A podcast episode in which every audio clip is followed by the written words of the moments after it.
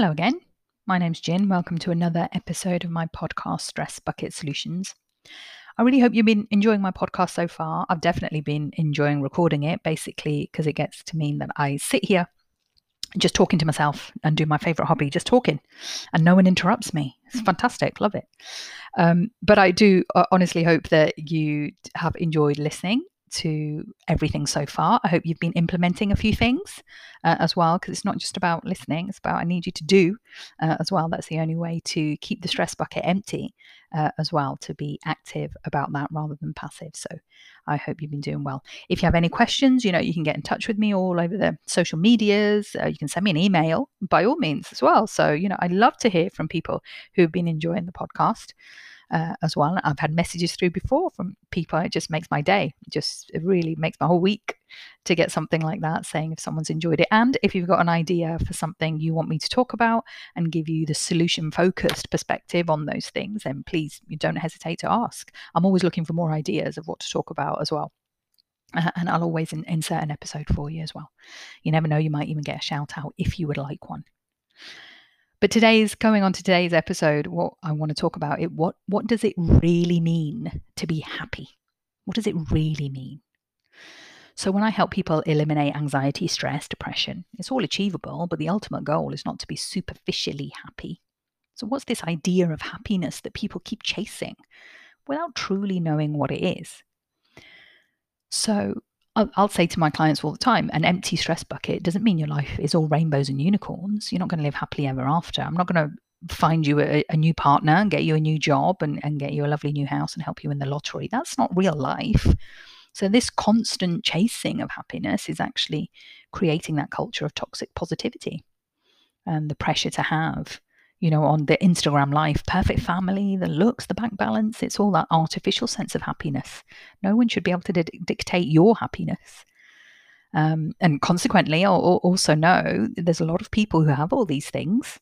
They've ticked all the boxes for success, but they're really unhappy. They're not happy at all. So it's not about that kind of happiness. Those things don't give you happiness. So when I work with clients, we often use something called a happiness scale.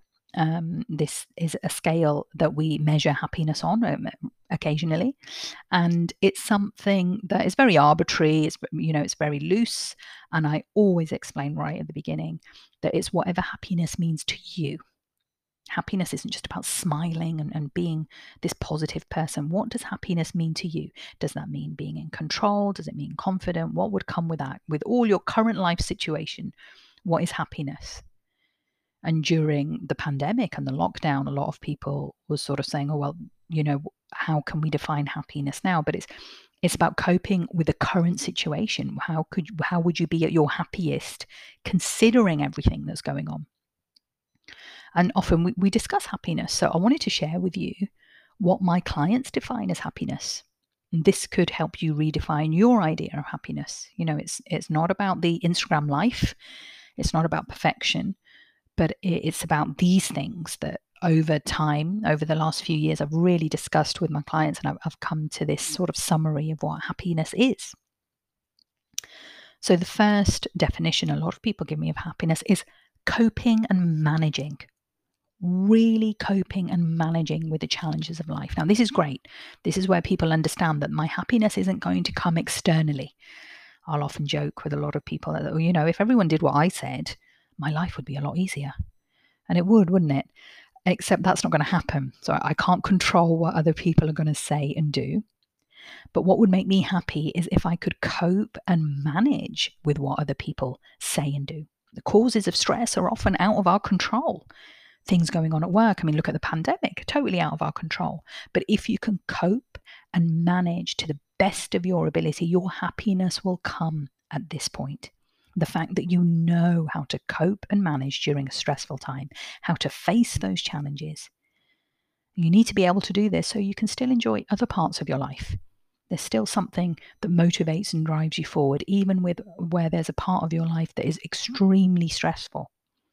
So, coping and managing, being absolutely the best at coping and managing, are some of my clients' definition of happiness. The Second thing that I've I've thought about that a lot of my clients will say is their definition of happiness is acceptance. How do people accept what's going on? That is their definition of happiness. So many people rail against things that are well out of our control. This constant denial causes stress and anxiety. It's a vicious circle. Then, then feeling that stress and anxiety makes you feel even more out of control. But when we empty the stress bucket, it gives you the clarity you need to accept what's going on without creating further stress. It lowers your anxiety, if anything, just accepting those things, looking at those issues objectively, intelligently, and consequently, you can even then come up with creative solutions you haven't thought about before because your stress has lowered because you have a level of acceptance around that situation. This is a really much more productive way of attaining happiness. It's really sustainable too. And it's about being realistic you know, having some acceptance for what the actual facts mm. are, engaging your intelligent brain for that objectivity. A third thing, uh, number three on, on my list of what happiness might mean to you and what it means to my clients is confidence. Happiness means being confident, being sure of yourself and your abilities so you can achieve whatever goals or targets you set yourself. So you might not have achieved those goals and targets, but you have the confidence to keep working through them. When you see what you want to achieve, but anxiety can diminish that confidence, that voice of doubt creeps in, doesn't it? Your primitive brain just takes you into the fight or flight or freeze mode. So if you haven't got the confidence, it's it's knowing that you've got that much confidence to know you can overcome that voice of doubt. It's very natural to feel slightly nervous, a little bit anxious, but that confidence needs to be able to overcome that. You need to overrule it a little bit with confidence to say, no, I, totally accept that. Again, going back to acceptance, there is a little bit of nervousness about this, but I, I've got the confidence. I've got a little bit of confidence just to get to the next step. And that might be what true happiness is for you. Number four, feeling in control. This is a huge one, isn't it? So we, we can feel happy when we feel in control of ourselves. And as previous episodes where I've talked about the bar of control. An overflowing stress bucket will make you feel you've lost control. It's really frustrating. It can really be mentally, physically exhausting. And so your happiness at that point will come from that sense of feeling back in control again. And once you feel in control, your anxiety lowers. You, you also get almost get a sense of relief from that as well. Again, going back to acceptance, looking at what you can control and let going of what you can't control as well. So there's quite a lot of overlap in all of these. Um, but feeling in control is some of my clients' way of saying that they would feel happy that with everything going on right now, I feel in control, that I'm in control of, of what I can and I've accepted what I can't. And lastly, another the another way that some of my clients define happiness is being physically well. Physically you very well, very healthy in their body. Because when you're in physical pain, you'd do anything for that pain to stop, wouldn't you? It, it, can really when you feel ill you can't wait to feel better again get back to enjoying life so if you've got a you know ask anyone who's got a chronic illness you know being physically well that would just give them that happiness. That's all all it would mean to them. Just feeling physically well. But again if it is a chronic illness coping and managing the best they can uh, as well. So really important to look after yourself physically.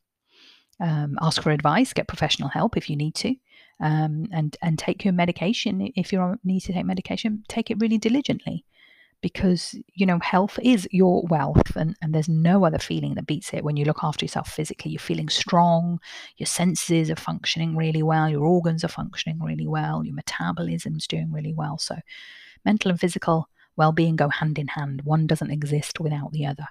But once again take it in small steps to work on yourself just those tiny little steps. So i hope those few things help you redefine your level of happiness or you know it's like i said it's not about the whole instagram life. It's those things that help you cope realistically and objectively with your life. They say money can't buy happiness and it's true. Although i did read a joke once saying if you think money can't buy happiness you don't know where to shop. Um, but that's a joke. Seriously money can't buy happiness. You need to really think about what would truly make you happy and the small steps you can start taking to begin that journey to achieve that. And what makes you happy, this is really important, what makes you happy might not be everyone else's idea of happiness, and that doesn't matter. Once you do what's right for you, all that other stuff won't matter at all. So I hope once again this has given you some food for thought um, about what happiness is. And I hope it's opened your mind a little bit to a more solution focused approach to happiness as well. Until next time, uh, when we talk about some more stress bucket solutions, take care and speak to you soon. Bye for now.